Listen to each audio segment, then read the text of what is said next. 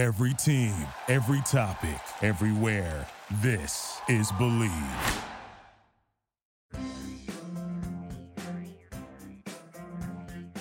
Hello, everyone, and welcome to No Script, No Problem here on the Bleav Podcast Network, the number one podcast network for professionals. Do you Bleav? No Script, No Problem is the show that takes you behind the curtain of unscripted television like never before with insight from some of the best in the business of reality television, documentary series, competition shows, social experiment, game shows, and much more. From the Kardashians to Shark Tank to Queer Eye to Naked and Afraid to Married at First Sight. If it's unscripted, we'll get into it. I'm your host, Steve Berkowitz. I'm a fifteen-year veteran producer of unscripted television with shows like Extreme Makeover Home Edition, BattleBots, Outdaughtered, The Rachel Zoe Project, and Pros versus. Joes among my credits. Each week, I talk to my colleagues and talent who have made reality T V and game shows not just something you watch on T V, but a cultural phenomenon. Now, if you enjoy the show, please subscribe and rate the show. It's available on Apple Podcasts, Spotify, Google Play, Stitcher, Luminary, and TuneIn. You can also find it on Bleav dot com and at Bleav Podcasts. And you can follow me on Twitter at Steve Berkowitz and Instagram at Steve M. Berkowitz. If you're interested in advertising on this show, please contact Bleav at Bleav dot com. Okay, after that amazing introduction, let's get started. Today, my guest is a very talented network executive, producer. She directs. She does everything, folks. She's currently the vice president of unscripted development and programming at Lifetime and has also produced such shows as Little Women, Real Housewives of New Jersey, and Seven Year Switch. Please welcome Kat Rodriguez. Hello. That was quite an intro. What yes. I like more than the intro are your shoes. Can we oh. talk about those? Yeah, these are Greek freak ones, you know. Uh, Giannis has his first signature shoe out this year. Very impressive. Thank you. You know, you know I'm a sneakerhead. I didn't know that. Really? But now I do. Now you do. I'm yes. going to pay attention all the time now. But I feel like these are really giving me, like, party vibes. Well, good. I I, I wore these specifically to kind of amp up the energy in the mm-hmm, room. Mm-hmm. Okay. I'm feeling it. Good, mm-hmm. good. Okay. Well, cool. So um, thank you for sending me all the information about you yes. last night. Okay. Just trying to help out. Oh, outstanding. Especially the article from your from your university. Yeah. California State uh, University, Northridge. Yep. Okay. I loved that you meant that they mentioned um, that you were inspired by Hitchcock. Mm-hmm. Okay. And what kind of sparked my curiosity is, so how do you go from being inspired by Alfred Hitchcock to get into the entertainment industry and end up producing, like me, I'm not I'm producing reality television, uh, being at Lifetime, producing reality television. I, I I admit, you know, look, my inspiration was being a sports guy like Dan Patrick or even going into news like Edward R. Murrow. How do you go from Hitchcock to reality T V? That's a very good question. Thank you. Thank you. So I came up to L A to study film, and I was intrigued by the film industry. I um, was going to C S U N. I was interning at Lakeshore. I was um, waitressing at the House of Blues. And, you know, as you're going to film school, you're thinking, how do I crack into the business? I'm yeah. taking classes on cinematography sure. and screenwriting, and I really think I am going to write a movie, and I'm sure. going to be so successful in film. Absolutely. But then... Of course, there's always a but then. Yeah. Yes. So I'm waitressing at the House of Blues, and I see this girl, uh, Diana April, now Schmiedemann. Okay. And I walked over to her and I complimented her on her jeans. What she was doing was setting up to film Blind Date oh in a booth goodness. At the House of Blues. Wow. So we start talking and I tell her I'm going to film school sure. and how do I get in? And um, I'm really looking for a P A job. And she says, oh, my boyfriend, now husband, Patrick. Okay. Um, my boyfriend can hire you. He always hires P As. He's working on some big live events, or not live. He's working on big award shows. Okay. Um, and he was staffing up for V H one's uh, music awards. And she's like, give me your phone number. We'll work it out. Patrick called me the very next day. Of course. Everybody needs P As. Right? Yeah. And he hired me, and it was basically the beginning. It, I started working yeah. um, on tons of award shows for M T V, V H one, and then that sucked me into working on um, what was next after that? I did a game show called Kidnapped. Oh. Oh, my God. I loved working at M T V. It was so much fun. I know tons of people. That's we great. all came yeah. up through the ranks, and I look at it as production high school sure. slash boot camp. nineteen ninety-nine and two thousand, I was PAing on and off on those shows. Did Kidnapped. I was on Kidnapped and realized— What was the premise of Kidnapped? So basically, um, people, you know, like— I can't even call them the host, but people would come in and kidnap, air quotes, kidnap a kid, bring them to a teenager, oh, twenty-year-old, wow. okay. something, um, and bring them to the shiny floor competition. Got it. And then that person would have to endure, you know, getting in a tank of spiders sure. or whatever while their friends were trying to save them at, by answering questions. Okay, so got it. They'd got have it. to answer questions in order to get save their out. friend out get, of these get, horrible scenarios. Scenarios, yeah. Sounds fun. Yes. Sounds fun. What I realize is I'm not really a game show person. Okay, which is good. You got to learn stuff yes, like that early yes. on. Okay. Um. What you, what didn't you like about game shows? Because I'm curious. I remember we were coming up with questions yeah. to to test the kids with. Yeah. And one of the questions was, this isn't the only reason why, but one of the questions was, who is the vice president of the United States? And the producer said, no, no, that's too hard. You got to dumb it down. That's, no joke. Wow. That's... um. Okay. I was like, oh, That's... okay, okay. All right. I was thinking, I don't really like game shows. I need to work on something that I love. And at the time, Six Feet Under had just ended season one. Right. And so I reached out to an agent friend of mine who got me an interview at Six Feet Under season two. Okay. Got hired as a P A there. Best job ever. I bet. So worked on season two of that. Then I went on to commercials for a while. Worked in commercials for about a year. Worked my way up to coordinator. You're all over the place. Yeah. That's wow, and I okay. was really enjoying seeing all different kinds of production. And when I was in commercials, I worked in art department. Sure. I worked in wardrobe. I mean, I helped with craft service. It was so fun. Okay. So you know everything that should be on the spread. Yeah. When it comes to coming on set, all the foods, the drinks, right? Yes. Okay, is there anything specific that you make sure is always at Crafty? Something that was kind of amazing is in commercials, there's tons more money, obviously. Obviously. So there would be tray pass. So in between takes, yeah. there's someone walking around with parfait.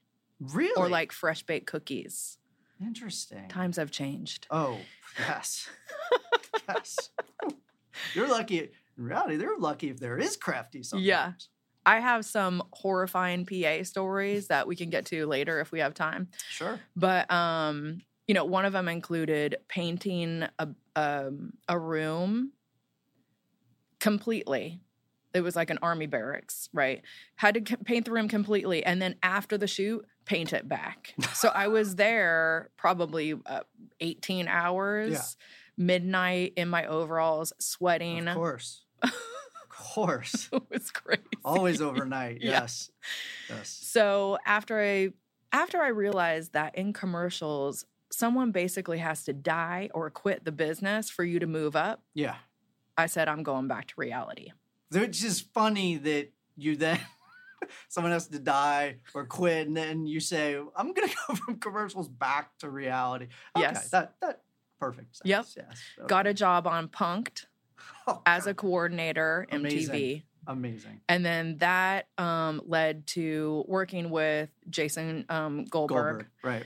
Who gave me an A P job. So after after working as an A P, yeah, yeah. I um, got hired by Calissa Miller. I know Calissa. In yes. my first field producer position, sure. which was the season uh, season one of Next. Oh, yes. Next is a classic dating show. They, yes. If anyone has never seen Next, they really need to at least watch one episode to kind of understand kind of how awful people can be to each other. Kind of let, explain the format or the concept behind Next, because it's that old kind of stripped format at M T V dating shows that's kind of brilliant, half brilliant, half just like cringe television. So there's the person who is the dater, and that dater, say it's a girl. Yes. She has a bus. Basically, it's like a tour bus. Yes. Full of men that want to date her. Of course. And they're all sitting um, on the bus talking about, ooh, how badly they want to get this date. They can't wait to meet a girl. They're talking about all the kinds of girls that they like and who they've dated. They were always these kind of half clever, half super cheesy lines. Mm-hmm. I hate to break it to you, but we had a comedian on set. Did, I'm not surprised. Should I not reveal that? I don't know. We had a writer comedian on set every day so that if the twenty-year-olds did not have good enough lines, yeah. we could throw them lines. Okay. You just broke my heart. I'm so sorry. Anyway, continue. It was so much fun, though. So the bus pulls up to the dater at a dating location, T B D. And one guy gets off, introduces himself, and the dater can say, hey, oh, yeah, I do want to date you. Or they could say, next, and that person has to get back on the bus. It was kind of like Tinder. It's kind of like way, Tinder in real life. Way before Tinder. Yes.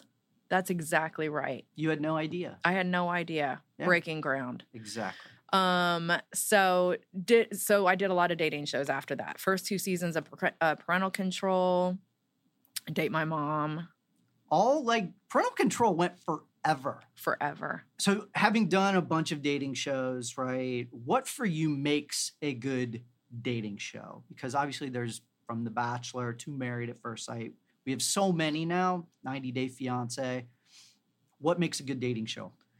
Right now, I feel that there needs to be stakes involved, especially for Lifetime. And it doesn't get any higher. Uh, there aren't any higher stakes than Married at First Sight. I mean, you're marrying a complete stranger sight unseen. So how do you top that now? Yeah. Um, ninety day fiance does a good job because there are stakes. Sure. Um, ticking next, clock. Yeah. Yeah, ticking clock. Next, Date My Mom. No stakes. Right. Do you think? Which which means also yeah. for Lifetime, dating shows are really hard. And every time people come in with a dating show, I always work overtime in trying to figure out how we can make this work for Lifetime. But it's so hard because you're competing with Married at First yeah. Sight. How do you get better than that? I mean, Married at First Sight is basically a dating show, but they're getting married sure. at the very beginning. Yeah. Right. And then they're getting to know each other. It's almost more of a, it's more of a relationship show as opposed to like what we would call a dating show, right? Mm-hmm, mm-hmm. Um, I bet some of the couples that get married wish they could say next. Oh, I'm sure. I watched, so in preparation for this, I did watch, I watched an episode of the new season and yeah. um, you could tell, like literally on the honeymoon. Completely. Yes. And I feel for them. Yes. Because you know.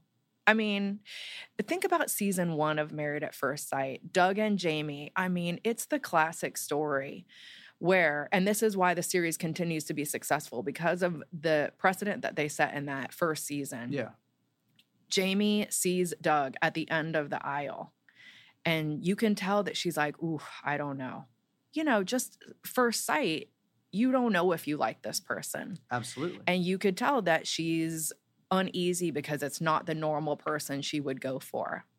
Then you see them fall in love by actually getting to know each other, which is perfection for that show. And now they are still together with kids. And like now everyone, that's set the bar, right? So now everyone wants that. And you keep thinking maybe one of these couples is going to do a turn. You know, maybe the sure. couple in the beginning that doesn't really seem like they're flowing might fall in love. Right. And that's what keeps you interested. So you talk about Next, which was very kind of like frivolous, very kind of just a fun dating show. And now you do have shows like Married at First Sight. You did, you produced Seven Year Switch, which mm-hmm. again, social experiment meets dating. The stakes are very high in Seven Year Switch. Their relationship is at stake. It's couples that have been together a really long time, and they don't know if they want to be with this person anymore. So the social experiment is they we take four couples and they switch partners. They live with someone else's spouse who is going through the same thing that they are, unsure in their relationship. And within the two weeks that they live together, they're living in an experimental marriage. They act as if this is their real partner. Right. But they go on dates and they do activities and things like that. Um, but they also have experts there to guide them through the process. Well, in the end of the experience, they decide on whether they're going to stay with their partner or move on. So super high stakes. Right. Um, so again, it's hard for us to do shows that there are no stakes. I do love shows. I love dating shows. I watched an episode of Flirty Dancing the other day and absolutely loved it. Really? Yeah. Interesting. It was so fun. It's very different. Mm-hmm. Shot very differently. It's a British form, British format, you know, very different tone.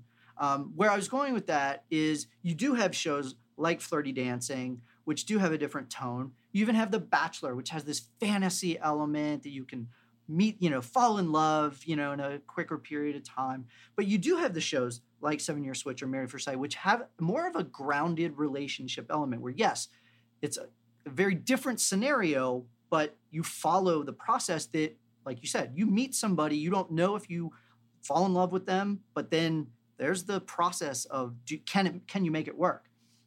Do you think that it's the same viewer that can appreciate those two elements, whether it's a fantasy element in The Bachelor, a fun element on Next, and then the kind of more serious element on Married at First Sight, or is it two different audiences? I think there's lots of different ways to do relationship slash dating shows. And I think that, you know, some people need stakes, some people don't. And I think that what we're all looking for are relatable stories. Yeah. And that is something that we always tell people when they're pitching us at Lifetime.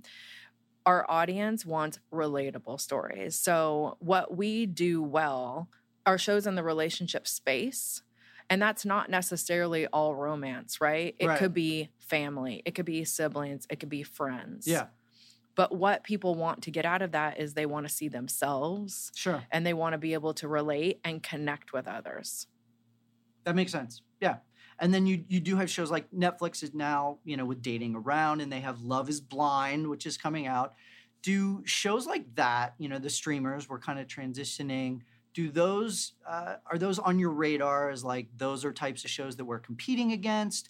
Or do you guys kind of see yourselves as we're competing against ourselves or we're competing against T L C?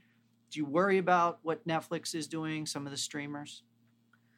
Um, I don't see it as a competition. I think that Lifetime does what it does well. And I don't think that Married at First Sight is compet- is competing with Love Is Blind. I think those are different types okay. of shows. Um, we have limited hours at Lifetime for unscripted because it really is a movie network. Sure. Yeah. And so when we do unscripted, it really needs to stand out. If we had all the hours in the day, it sure. would be a lot easier. Yeah.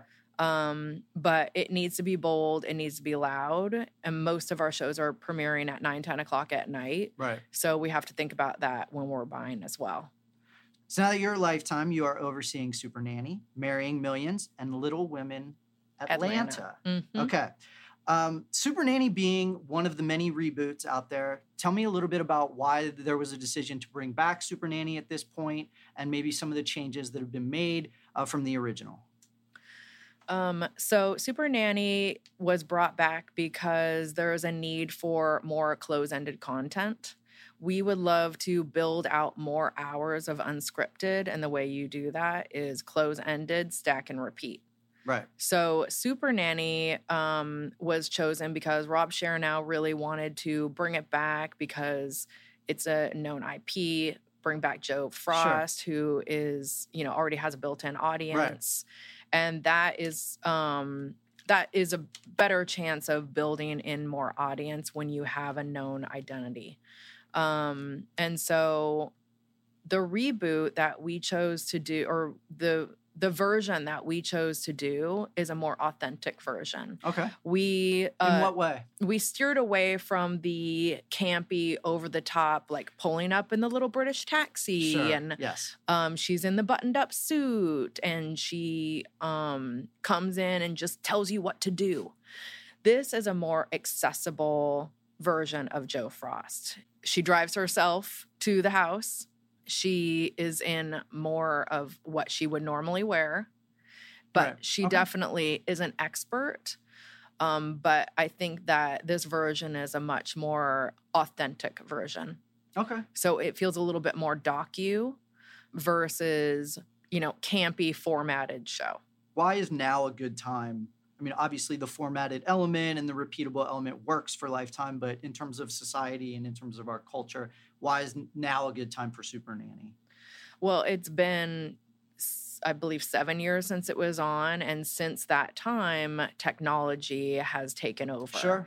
And people are using iPads, phones, whatever they can to basically babysit their kids while they try and do their own tasks. Technology is one thing, okay? It's a good one. But also what I think and what I went into this series thinking or ex- expressing is we are disconnected as a society.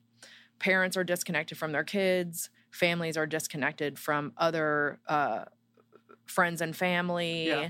We either have our face in our phone or we're just trying to, you know, pay the bills, working multiple jobs. And I think that there is a need to bring people back together, people to connect with their friends and family, to put down the phone and look each other in the face and be present. And Jo helps people do that. She comes in, she assesses, she basically has an observation right. day the first day. She watches what the habits are. And what I've noticed in every household, what they're lacking is structure. Most okay. of them need a schedule for the kids and to not rely on the iPad. Once you have a schedule, then you can plan better to take time for yourself or give the kids something to do. Um, I also love that she gets to the kids' level or even, you know, just sitting with the parents face to face and looks you in the face and connects with you. I think it's so important, and we don't have a lot of that right now. Sure. Um, and so she connects with the parents, and she also goes and sits down with the children and talks to them like they're real people, which I think people forget to do. Sure. Um, and talk, you know, ask them what's going on, and she gets their perspective. And um, I think that's that part is valuable, making everyone feel seen and heard. This sounds like something I could use. Do you think Jo could help me in my life? I just feel like she could help structure. I think you should watch the show. Okay. There's a lot of takeaway. All right. I, wa- I did watch an episode. No, it, it does feel more docu-style. Mm-hmm. Uh, it feels uh, more authentic than what the, the previous incarnation uh, was. So I, yeah, I, I definitely noticed that. And sometimes she will confront the parents and... And sometimes they have a hard time with that. And it's because you need someone to wake you up. And she comes in and helps people just wake up and see what's going on. Because you get so um, busy on the treadmill of life that you forget to look around. Marrying Millions. Yes. Okay, is a wild, wild show, big characters. You got very wealthy people dating not so wealthy people. Um, if I watched, I watched an episode, and again, it's, there's a, there's a level of cringeworthiness. What is it that, you know, you really like about, uh, Marrying Millions, and what do you feel like the audience is enjoying about the show? It begs the question of, is this for love or money? Right? You wonder if these relationships are real, and these are real relationships. Sharp cast these couples. We did not put them together at all. They're real couples. And you can tell when you watch it, they're authentic. Um, what I love about the show and what I think works really well is that it is not only fish out of water for both sides, right? For the wealthy person to go into the other person's world and vice versa. Um, but it's also a bit of the upstairs, downstairs. You have, I mean, it's like upstairs, downstairs within every relationship. Sure. So it, it's rich with content. Just, you know, watching the couple in their lives, combining lives, but then also getting, I don't want to say feedback, um, also getting the perspective from all their friends and family. So we're bringing Marrying Millions back this year. Nice. And we're returning two couples, and then we're casting... Brand new ones. Yep, brand new ones. Okay. And it is such a fun show. I think what is so great about reality television is that you get a glimpse into other people's lives that Absolutely. You wouldn't normally get to see. And just seeing how these... Um, people live and come together. What do they do in a relationship? What do they do with their families? It's fascinating. And you can do, I mean, I, I love the fact that you can watch Marrying Millions. You can watch uh, Extreme Makeover Home Edition. You can watch Survivor, three completely different shows, and it's all the same genre. Or we can work on three different shows, and it's all the same genre. Yeah. Yeah. Before I got into television, I wanted to be a psychologist. I think so many people in reality oh, yes. Of course. Felt the same way. My dad was a shrink, and so, of course, that's where I inherited this love for interviewing people. I did not know that. Did you get psychoanalyzed all throughout your childhood? What do you think? Isn't it obvious? Did it bother you? Oh, yeah. Let, let's, Steve, let's continue. How did it make you feel? Oh, wow. This is for another time. We'll do this over drinks sometime. We can talk about my issues. Let's analyze your issues yeah. right here and now. This is an intervention. yeah. Okay. All right. Where, where's that? Is everybody coming in now? Is, yeah. is, is my family right outside? Yeah. Yep. Um, so now turning to the serious now. I'm just kidding. Oh, geez. Um, so the, much has been made of kind of the decline of, you know, broadcast nets and linear networks, right? So, um, you know, because of the streaming wars, you know, we have Netflix and Amazon and Hulu and now Apple Plus and Disney Plus and soon to come Peacock and H B O Max and Quibi. Um, and an article I just read, C B S Viacom will eventually have theirs, um, their streaming service. Um, networks like A M C were down twenty-two percent in ratings in Uh, two thousand nineteen. U S A, you know, which has been historically tremendous in the ratings, was down eighteen percent. Lifetime stayed relatively the same, right? No change. How do you guys try to maintain the ratings? What are the discussions like about ratings now with this kind of hysteria over the decline of cable? Um, well, first of all, we do have streaming content.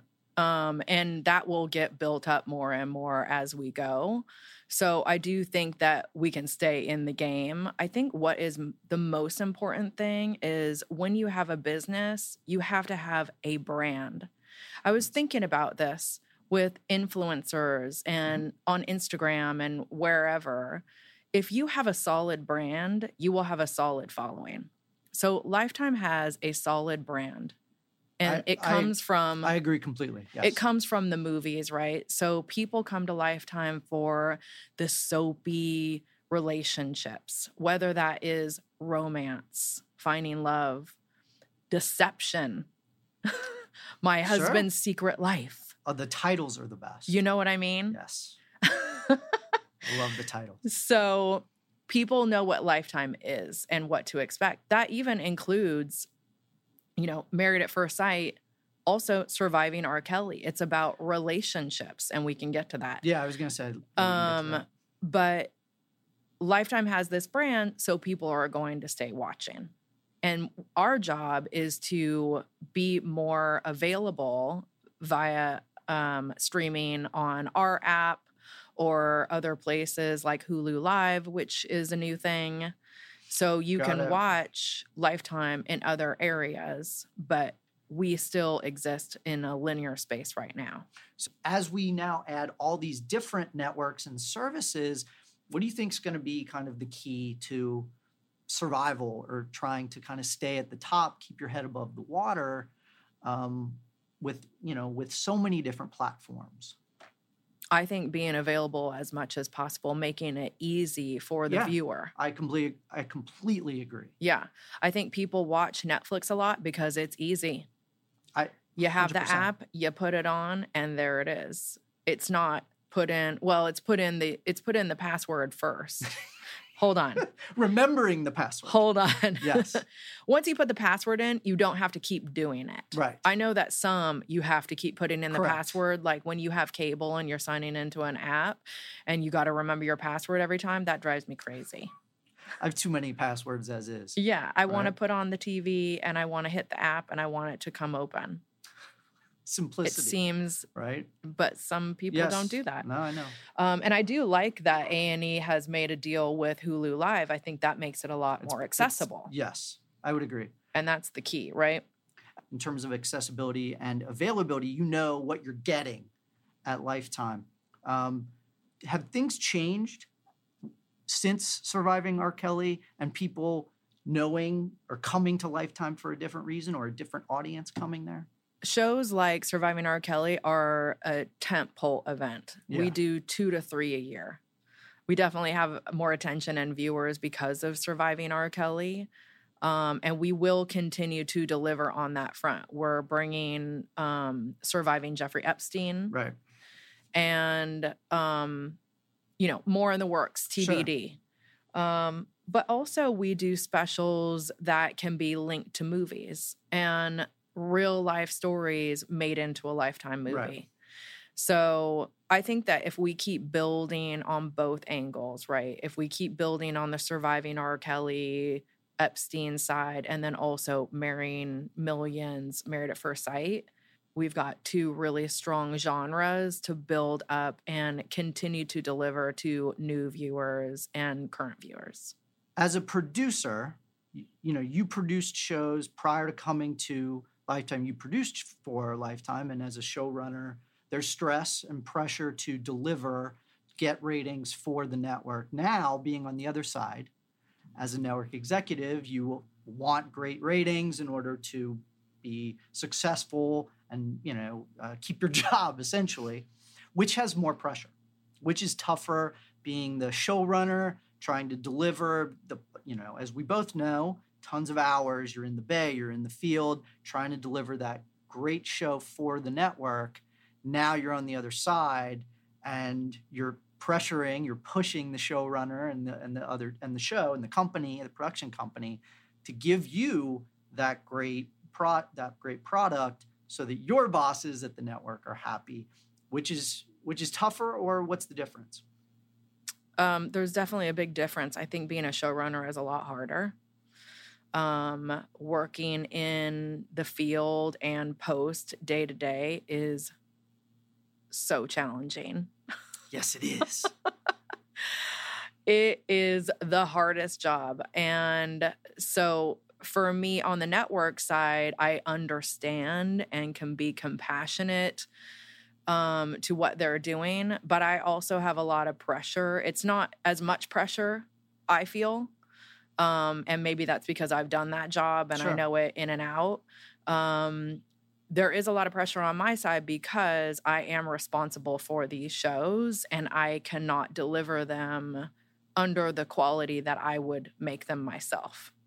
So I like to collaborate and be um, hands-on with the producers. I'm not going to micromanage. I hopefully don't have to do that, but I am definitely collaborating so that I can make sure that the product is up to par.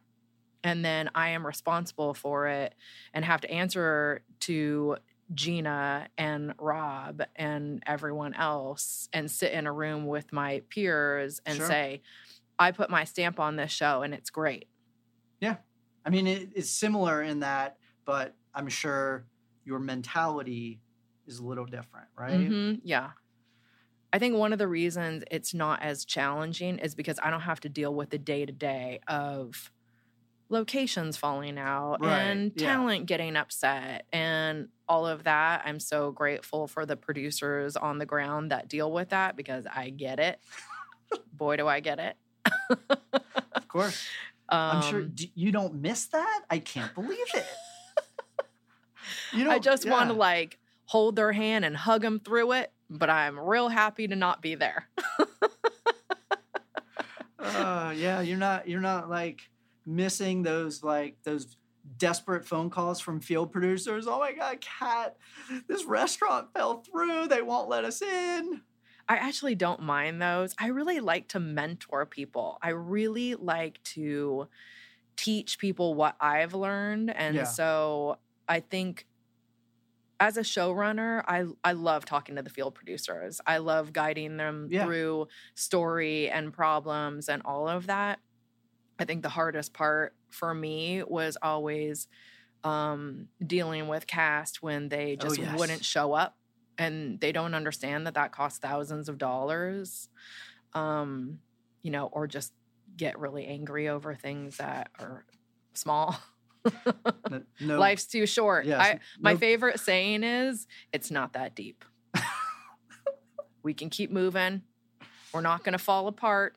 It's going to be all right. It's just reality television. Right? Location fell out. Well, that's why we have backups. Always have to have the backup location. Always. Always. So let's end this with just talking about some things that are on right now and maybe some things that are coming up on Lifetime or something that's on Lifetime that everybody should watch. I just saw the limited doc series on Netflix, Don't Fuck with Cats. It is one of the best things on television. It blew me away. It's somewhat, like, disturbing, but I think everybody should see it. It's three parts, and it's about online sleuths who get kind of wrapped up in this crazy world following a guy or girl, I won't give it away, who's doing some pretty de- devious things, and not to use a pun, but it's cut in a very cat and mouse style way. Wouldn't you agree? Yes, that's very well put. Um, and I think I found the storytelling to be very dynamic, and you're really following along as if you're on the trail with these sleuths. It's reveal after reveal. Yeah. And when I, fr- when I first started watching it, I did not know what it was about. I just had heard a bunch of people saying, oh, you got to right. watch this. And so it starts off with this woman who works for the casinos, I Bleav, in Las Vegas. Yes. And she's um, on the computer all day long, and she is talking about the dark web and right. how anything can happen on the dark web. But there's an unspoken rule of you don't fuck with cats. And so she... and some other people noticed a YouTube video of someone fucking with cats. Which you don't do. And then it lit the internet on fire. Right. And that is the cat and mouse chase right. that begins, and it takes you all over the world. Right. And it is absolutely fascinating. We're not going to give anything away. Not going to give anything away. But the I think one of the more amazing things is that I didn't know the story. I didn't either. Which is, to me... some of the best documentaries I always find is when I, I don't, you're, you go, how did I not know this? Yeah.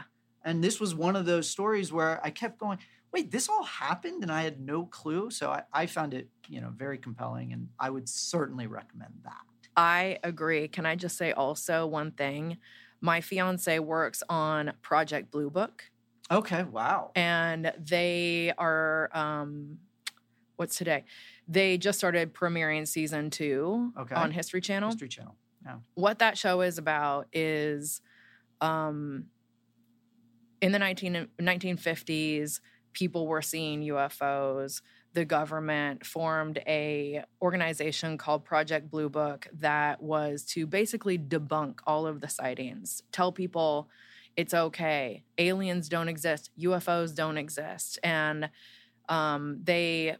recruited Jay Allen Hynek to basically come in with the Air Force, with an Air Force colonel, um, and go to all the spots of the sightings and calm the masses. Okay. Tell them, you didn't see anything. It was a weather balloon. It's fine.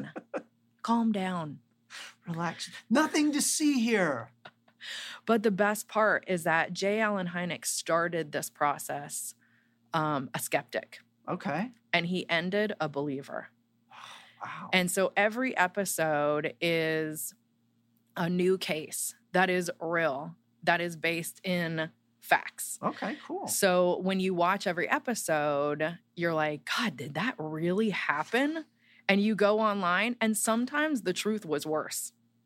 Really? Yes. I'm now, you've got me hooked. It's fascinating. Okay. So my fiance always tells me the stuff that, you know, is the truth. Nice. And um, it is mind-blowing. Okay. It's a government cover-up. What should we be watching on Lifetime? Um, definitely look out for Marrying Millions coming up um, spring, T B D. Okay. And Super Nanny, I really am so proud of the show. Good. I think it is amazing. I learned so much from every episode. I cannot even tell you. I just love it so much. And I think Joe is amazing. And I think Shed is amazing. They are a phenomenal production company to work with. Um, Little Women Atlanta, we're turning up the dial this season. Oh boy. Get ready. More twerking, more, more music. Oh, okay. And some surprises.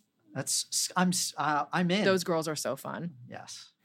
Well, Kat, thank you for being here and dealing with me and um, talking about unscripted television with me on this Saturday. I really like hanging out with you, Steve. Thank uh, you for having me. Oh, you're the best.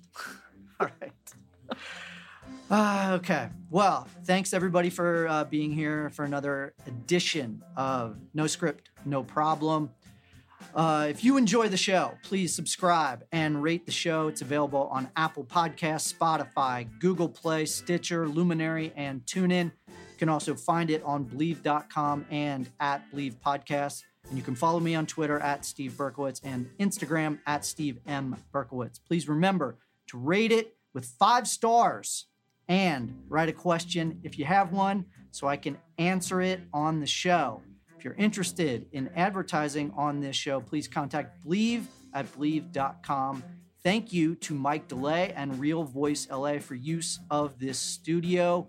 And thank you for listening. Until next time, I'm Steve Berkowitz for No Script, No Problem.